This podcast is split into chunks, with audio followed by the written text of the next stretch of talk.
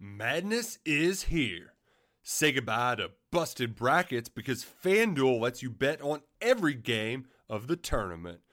Whether you're betting on a big upset or a one seed, it's time to go dancing on America's number one sportsbook. Right now, new customers get $200 in bonus bets if your first $5 bet wins on FanDuel.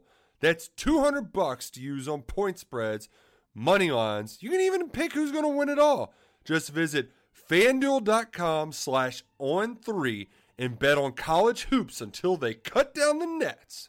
Must be 21 and older and present in select states. First online real money wager only. $10 first deposit required. Bonus issued as non withdrawable bonus. Bets that expire seven days after receipt. See terms at sportsbook.fanduel.com. Fanduel is offering online sports wagering in Kansas under an agreement with Kansas Star Casino LLC. Gambling problem? Call 1 800 Gambler or visit fanduel.com slash RG in Colorado, Iowa, Michigan, New Jersey, Ohio. Pennsylvania, Illinois, Kentucky, Tennessee, Virginia, and Vermont. Call 1 800 Next Step or text Next Step to 53342 in Arizona 1 888 789 7777 or visit ccpg.org slash chat in Connecticut 1 800 9 with it in Indiana 1 800 522 4700 or visit ksgamblinghelp com in Kansas, 1 770 STOP in Louisiana. Visit mdgamblinghelp.org in Maryland. Visit 1 800 gambler.net in West Virginia or call 1 800 522 4700 in Wyoming. Hope is here. Visit gamblinghelplinema.org or call 800 327 5050 for 24 7 support in Massachusetts or call 1 877 8 HOPE NY or text Hope NY in New York. Welcome in, ladies and gentlemen, to another edition of the On the Pony Express podcast. I am Billy Embody. Thanks for listening. We've got a fun show for you guys today. We're going to be joined in a little bit by Sports Illustrated's Ross Dellenger. So be sure to stick around for that interview. We'll have that to you guys in just a bit. He's here to talk Pac 12 expansion, uh, realignment, where SMU fits in, all of those things. Uh, appreciate Ross fitting us in right before he heads off for a little European vacation. So if you're an SMU fan out there uh, wondering uh, if you're going to get some big news on realignment, last time uh, that happened, I was in Europe. So maybe Ross will bring SMU some good luck as he goes out for a European vacation. Now, we're going to lead off, though, with some more SMU football talk uh, because that is what is really driving the bus outside of conference uh, realignment and expansion. And I do want to share with you guys some additional notes, just kind of as we're going through spring practice for SMU and kind of watching how things are and how how the team is trending and things like that. And I want to share some notes with you guys just on some of the key position battles that have begun to unfold early on here, and I'm going to, you know, hone in on a few. And I want to start with the wide receiver group because this is a group that, as we've watched it, I think it's very clear right now that Jordan Kerley is emerging as a potential star receiver. And we've seen what he's been able to do when he's been healthy. We've seen how he's been able to make big plays. And quite frankly, whenever he's out there, SMU has won at a very consistent level. So for Jordan Kerley, I've watched him in the spring. I've watched him work. Um, saw him do punt return, kick return drills as well. He's somebody that I think is going to have a massive impact on SMU season. He's a starting receiver. I don't think there's very much debate about that. But the two other spots I'm getting more and more intrigued by as the spring goes on. And I'll list off a couple reasons for that. I'll begin with the slot position where Jake Bailey is being brought along slowly coming off of his injury. Rhett Lashlee said that over the weekend, but that has allowed Roderick Daniels, who we spoke with uh, on Tuesday after practice, to really step up and get more reps. And the thing with Roderick is he's playing with a very high level of confidence right now. And I think that's important for a receiver because, and we'll kind of touch on this with the other outside receiver spot. Roderick got back to the team and and he also added in his interview on the on the Pony Express YouTube channel. You can watch it. How much it meant that Rhett Lashlee and the team welcomed him back into the fold with open arms. And that allowed him, along with how they used him and got him the ball, to really just focus on playing fast and playing uh, with a lot of confidence. And you can see him continue to build off of that this spring. So I think Roderick Daniels and what he's going to bring to the table is a little underrated, even with how highly thought of we have Jake Bailey at the slot position. So it's becoming clear that SMU is going to have two really good, you know, options at the slot receiver position, and they'll be able to factor in Jackson Lavender, who has come in and been really prepared. He's been thick. Uh, as far as his frame goes, he's not a tall guy by any means, but he's just physically kind of ready to go. He's caught everything thrown his way, it seems like. He's been competitive in practice. I think he's somebody that is starting to trend towards maybe a few snaps a game in that slot position when Jake Bailey or Roderick Daniels aren't out there. We flip over to the other outside receiver position, and this one is getting a little bit more buzz, I think, on as I've taken practice because Moochie Dixon has elevated his game. He's elevated his compete level. And I feel like with Moochie, after he had about 400 yards receiving last year, it started to click for him late. And we've seen him make a couple of really tough catches in practice. Uh, he's been open, he's been able to make plays down the field. And I think his comfort level in this offense is improving. On the flip side of that, Keyshawn Smith, the Miami transfer, has had some struggles with the drops here or there in practice, but he also brings an edge to the table. He he kind of got into it with Kavaris Hall, who was kind of holding him on a deep route. And I think that competitiveness between Moochie and Keyshawn, you know, is going to bring the cream to the top. You're going to have somebody step up at that position who's going to be battle tested in the sense that both have played college football and both have made their fair share of plays throughout it, um, at least for Miami and then for now SMU in the last year for Moochie. Those two guys are really starting to emerge into a true battle for that outside position. And that's before, you know, Dylan Goffney, wherever they fit him in, comes back. Um, Jamarian Carroll enters the fold this summer. Those are all things to watch at that position. I feel like watching that wide that wide receiver room, it's becoming evident that it's a it's a little bit more competitive than I think we even thought. Ben Sparks at right guard is also staking a big claim to being a starter this fall. Justin Osborne sitting out, recovering from an injury. Ja'Kai Clark and Logan Parr aren't on campus yet. They've even kicked Dalton Perdue inside to left guard with the second team. They have Cam Irvin playing at guard right now he's staking a claim to a starting job. And when Ja'Kai Clark and Logan Parr get on campus and Justin Osborne gets back, that group is going to be a really, really interesting battle to watch for who gets those starting guard spots. Um, and we we really can't necessarily take away too much on the other guys because Justin Osborne's hurt, but he's played a lot of good football for SMU. Cam Irving's played multiple positions for SMU. And then you have the transfers who are going to come in and factor in as well. That's going to be an interesting position battle to watch. But as far as the battle this spring goes, I think Ben Sparks has certainly made some waves for SMU on that front. Flipping over the defensive side of the ball, the linebacker position, you have Ahmad Walker, who's going to be a clear cut starter. And I got to give Jaquandis Burns a good bit of credit here because he has come in to spring and, first of all, looks physically ready to go. But he's also brought a lot of physicality to his game. He's added that. He's playing with confidence in year two in this system, and he's not going to go down easy to an Alex Kilgore or a Chris Adamora when it comes to who's going to be the starting linebacker next to Ahmad Walker. And I think that's great for this room.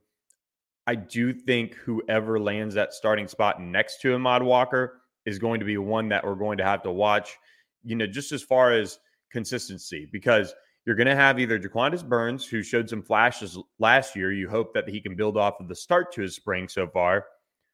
Or you're going to have Alex Kilgore, a true freshman, who's going to be coming off the bench at either linebacker spot. Right now, he's got the size to honestly play both and kind of come off the bench. But then you have Chris Adamora coming in.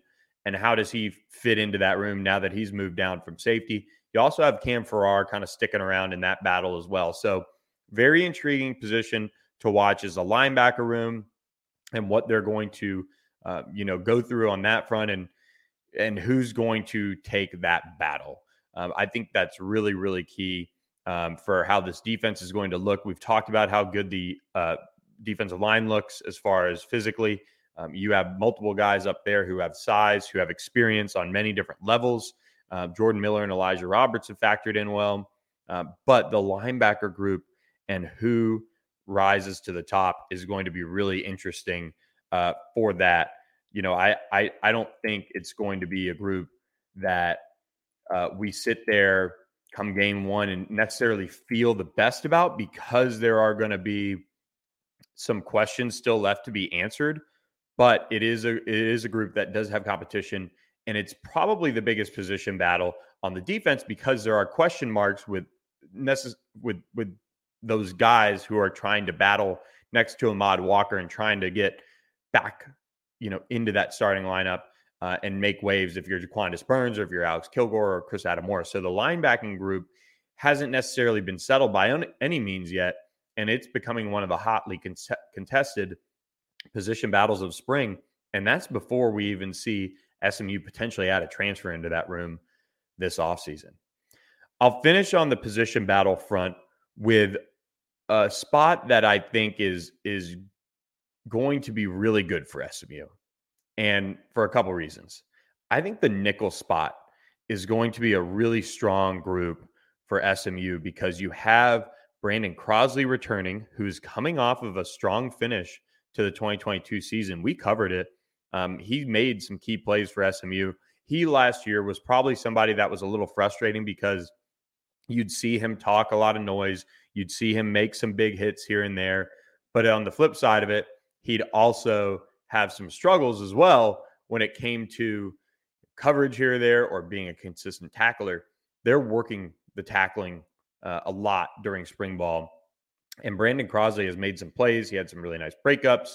He's been comp- as competitive as I've seen him since he's arrived at SMU. So I think he's somebody to certainly watch on that front when it comes to um, you know, just how how he's going to battle for that spot. And the reason why this is becoming a position battle is kind of what we thought going into spring.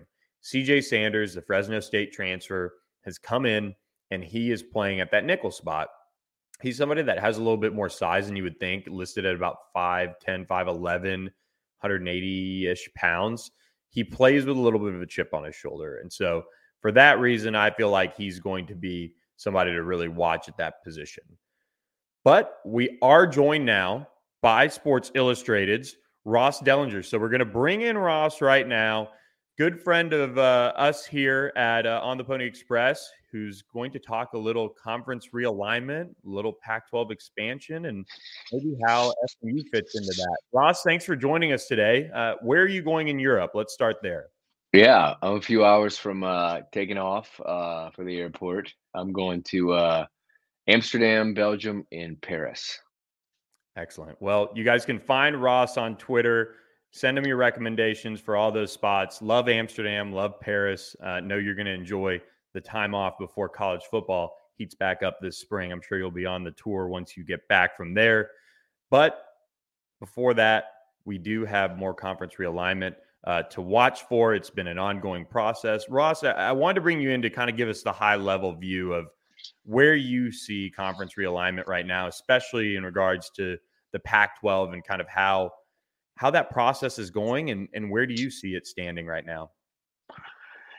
Well, um, I think the uh, the dominoes of another realignment wave, I think, are contingent on uh, the Pac-12 media rights deal, uh, TV deal, which I think a lot of people had circled this week at the men's basketball tournament for something to be revealed, and that's not going to happen. So it's going to be uh, pushed probably to late March, if not even into April for something, which probably isn't um, doesn't give you much confidence in a deal. But these deals do take a while. Um, so I think if you know, if the Pac-12 deal is comparable to the Big 12, which which most would say money wise it should be. Um, then I think you'll you'll have the conference hold together and and probably pick up a couple of new teams, which uh, obviously been looking hard at San Diego State and SMU uh, to to get back to 12.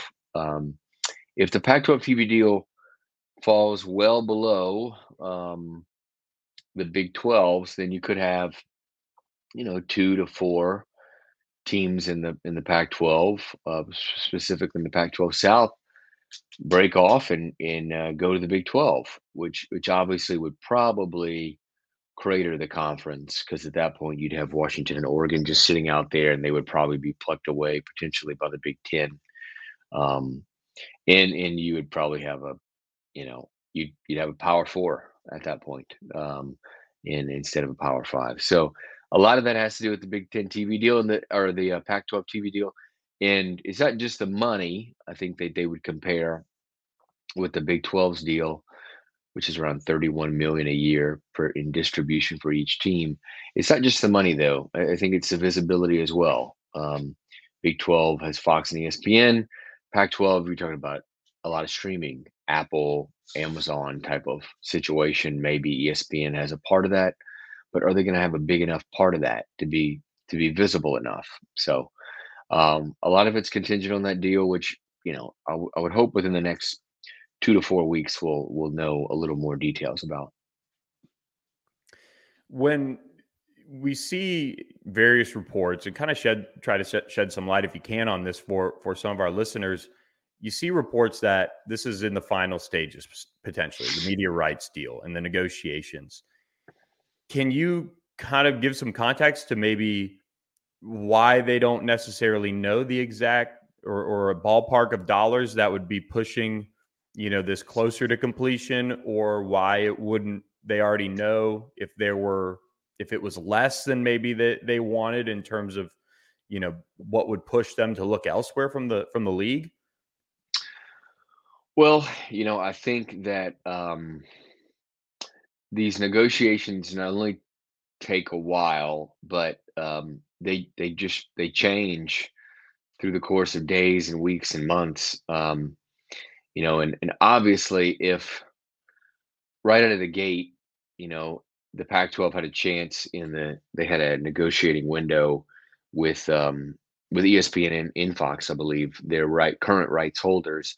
They had like a I think a 60 day negotiating window back in the fall. And so they could have got something done there. And the fact that they didn't probably doesn't ring of of uh, real optimism because um, if it was a good enough offer from ESPN and Fox, they would have probably had a had a, a good enough deal, and, and they would have they would have signed on, you would think. So the offer wasn't what they wanted, and so they opened it out to the market. And that involves, you know, a lot of different companies, um, including, like I said, a lot of streaming, Amazon's, the Apples, um, you know, ESPN streaming, ESPN Plus, and all that. So you, you when you open it up, it takes even more time, and you have a lot of different bids and conversations and negotiations. I'm sure George Kliavkoff, the commissioner, has some kind of idea where it will be. Um, some presidents of schools probably have some kind of idea of where it will be.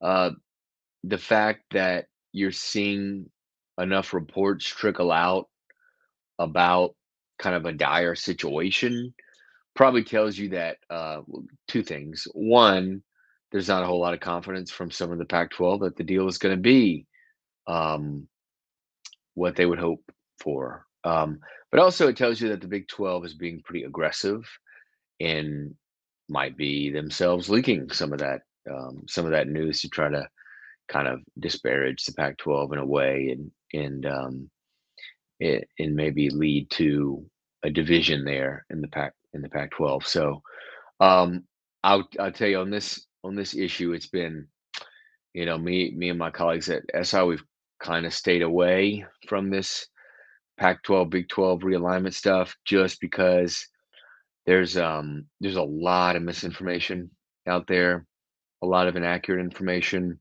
Uh, I think that both sides, in a way, are using people to kind of get their side out there, and it, it's just really messy and murky. Um, so unless something's imminent, we've kind of stayed away uh, until something's imminent, which I think could be, you know, later this month.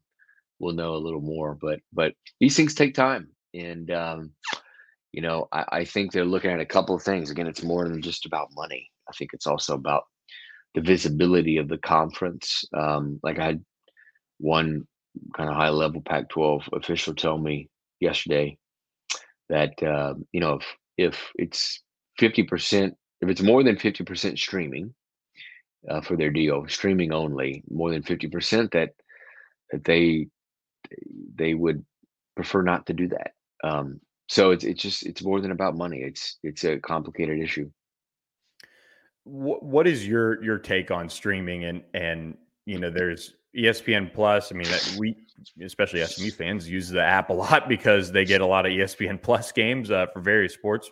But how do you see streaming heading, and what would an Amazon or or an Apple necessarily mean for streaming and how it's either accepted or not in the college college world?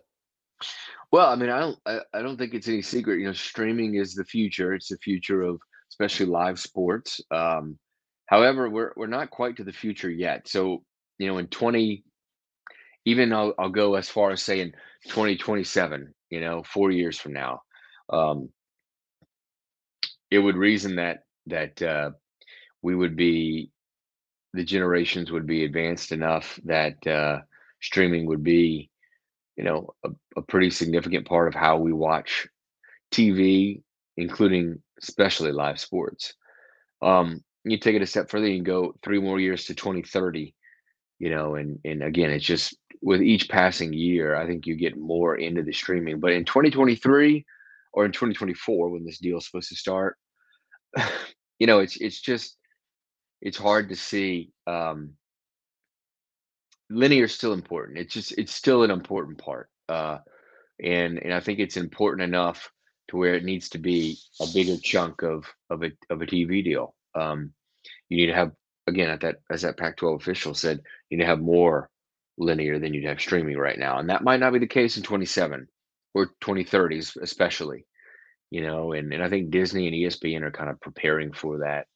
If you read the tea leaves a little bit, so it's just not um, we're not there. We're not to that point yet. Um, but that said, the West Coast and the with you know the Pac-12's footprint in a lot of ways is more progressive and tech savvy and all that stuff. So a lot of the people out there, you know, probably certainly compared to the Southeast, probably are um, you know more uh, more digitally friendly, I guess, more streaming friendly. So, but still, we're we're in an age where I think so many people still rely on linear that whatever the deal is needs to be significant portion of it needs to be on linear. You wrote that article, of course, on the SMU TCU rivalry this fall. So you you've been talking with some SMU folks over the last you know year or so uh, around all of that. But as far as SMU with this Pac 12 expansion and, and their standing, what have you kind of picked up when it comes to SMU and and maybe how the league views them if that if that's even you know something you've picked up and and what what a deal might mean for them? Well i think that um you know the way i don't know you know this but a lot of the listeners probably don't is the big chunk of of a conference's revenue is through the uh, TV dollars, uh, and those are determined on TV viewership, and viewership is often higher in metroplexes and bigger cities like Dallas Fort Worth area. And so I think um, SMU is attractive because of the because of the, the viewership uh, there, the the big metroplex, getting a a kind of a a um, having a, a, a footprint in in Texas, the state of Texas, for the Pac-12 was probably important. Um, I think for the ACC, it's important too. I, you know, I know that um, the ACC is in a bind, and and uh, there was some thought that at least at some point over the last year or so that SMU and the ACC had had discussion, but obviously those weren't far along and weren't as serious. Um, but I think any conference would tell you, and you look at the SEC's done, right? Getting into Texas with A and M, getting into Texas with the University of Texas, uh, would tell you that a foothold in Texas brings a lot, and not only population and TV viewership, but uh, recruiting, uh, football recruiting is so so important there, so significant. It's such a fertile area, and to have a school there where you're playing, you know, uh, in football maybe once at least once every couple years, you you you you know you're playing there and basketball maybe every year Uh, those things reap, reap benefits, reap recruiting benefits. For so for those reasons, those are the kind of the obvious reasons. You know, uh, SMU um, in this NIL era that we're in, um, obviously is has made made some strides in. I think compared to a lot of Group of Five schools, they're they're on the wealthy side. They have they have more resources than a lot of these other schools. Um, you know, and they can do a little more and have a little more freedom because they're a private school, and so that's attractive too. I think to to uh, a lot of conferences. You mentioned the potential that you know a TV deal falling apart or, or not being near what is required for Pac-12 schools to stick together could crater the conference. In your eyes, at least, not trying to predict the future, but if that did happen, what would the Pac-12 look like? Would it be a conference that would have to get aggressive and pursue somewhere around six schools and be a true shell of itself, or would you see departures left and right and the league completely fizzle out? What's the, I guess, the worst case scenario for the Pac 12? What does it look like um, if, if something did fall apart? And potentially, does it include SMU still? Yeah, I, um, I, I think the worst case scenario probably is the, the four corner schools Arizona, Arizona State, Colorado, and Utah going to the Big 12 and then Washington and Oregon at that point being in such a desperate situation that that um, they would probably um, send envoys to the Big Ten that they would they would take even a partial distribution cut to join that league, and that would probably be enough to entice the Big Ten to to to take them and get a pairing with USC and UCLA. So in that case, where you would lose six schools. That leaves you with four remaining Stanford, Cal, both of which, you know, don't invest a ton in, in college athletics. I mean, they compared to others, they do invest a lot, but not compared to others. And then you have Oregon State and Washington State, which are are two very remote places um, that just don't bring a lot of viewership and eyeballs, um, and and have not historically had a lot of success. So those four teams, you you you, I guess you'd try to build something around those four teams. Um, if that were if that were the case, then you would think they'd still be interested in San Diego State and SMU, and maybe interested in a couple more. You'd you'd have to round that out. I think a lot of people would say at that point, though, that uh, the Pac-12 just might not may no longer exist, um, and and you would have it basically dissolve like the old um, uh, Southwest Conference or the Big Eight. Uh, it would just kind of dis- dissolve in a way. Uh, but I don't know. Um, that that would probably be the worst case, you know, scenario. Uh, we'll get you out here on this uh, on a little you know brighter note for for our listeners here. What do you see SMU doing if it does get that Pac-12 invitation, and what does it mean for the for the program overall? And is there a chance that if a deal was reached by end of the month, early April. Do you think there's a shot that SMU could pay the exit fee and be playing by 2024 in the Pac-12? Yeah, I mean it's it's you know the American has negotiated in the past with with teams on early exits, so I can definitely see them, yeah, uh, uh, leaving and joining by 24. Um, and, and I would think they want that. Obviously, they they've been pretty public. That's one thing. You know, a lot of schools maneuver in the shadows and stuff um, uh, with this um, conference realignment. But SMU's been pretty public and open with it that they'd like to be a power, a power five program. They they believe they're they're a power five program, and I think they've been jockeying for a couple years now at least to to move up. Uh, and we're kind of left um, behind a little bit in the Big Twelve shakeup there, and and I think I know that that was frustrating. So. Um, you know, I think I think they would be um, certainly running to that, you know, that invitation, and uh, and I think they, yeah, that the American has been in the past pretty open about uh, exit fees, so I, I would think they could get out within a year. Ross Dellenger, thanks so much for your time. Appreciate it and enjoy Europe. I know you'll have a blast, and uh, we'll obviously catch up and you and I will keep up on uh, how the trip's going, I'm sure. All right, Billy. Thanks, buddy. Thanks, Ross. Appreciate your time. And thanks for listening to this edition of the On the Pony Express podcast. Hit that subscribe button for us on our YouTube channel. If you like what you hear, you'll get more SMU practice uh, highlights, interviews, much, much more as we continue to track spring football as well as Pac 12 realignment and conference expansion with regards to how SMU fits in. So, hope you enjoyed that interview with Ross Dellenger of Sports Illustrated. We will catch you guys next time on another edition of the On the Pony Express podcast. Madness is here. Say goodbye to busted brackets because FanDuel lets you bet on every game of the tournament. Whether you're betting on a big upset or a one seed, it's time to go dancing on America's number one sports book. Right now, new customers get $200 in bonus bets if your first $5 bet wins on FanDuel. That's 200 bucks to use on point spreads, money lines. You can even pick who's going to win it all. Just visit fanduel.com slash on three and bet on college hoops until they cut down the nets. Must be 21 and older and present in select states. First online real money wager only. $10 first deposit required. Bonus issued as non withdrawable bonus. Bets that expire seven days after receipt. See terms at sportsbook.fanduel.com. Fanduel is offering online sports wagering in Kansas under an agreement with Kansas Star Casino LLC. Gambling problem? Call 1 800 Gambler or visit fanduel.com slash RG in Colorado, Iowa, Michigan, New Jersey, Ohio.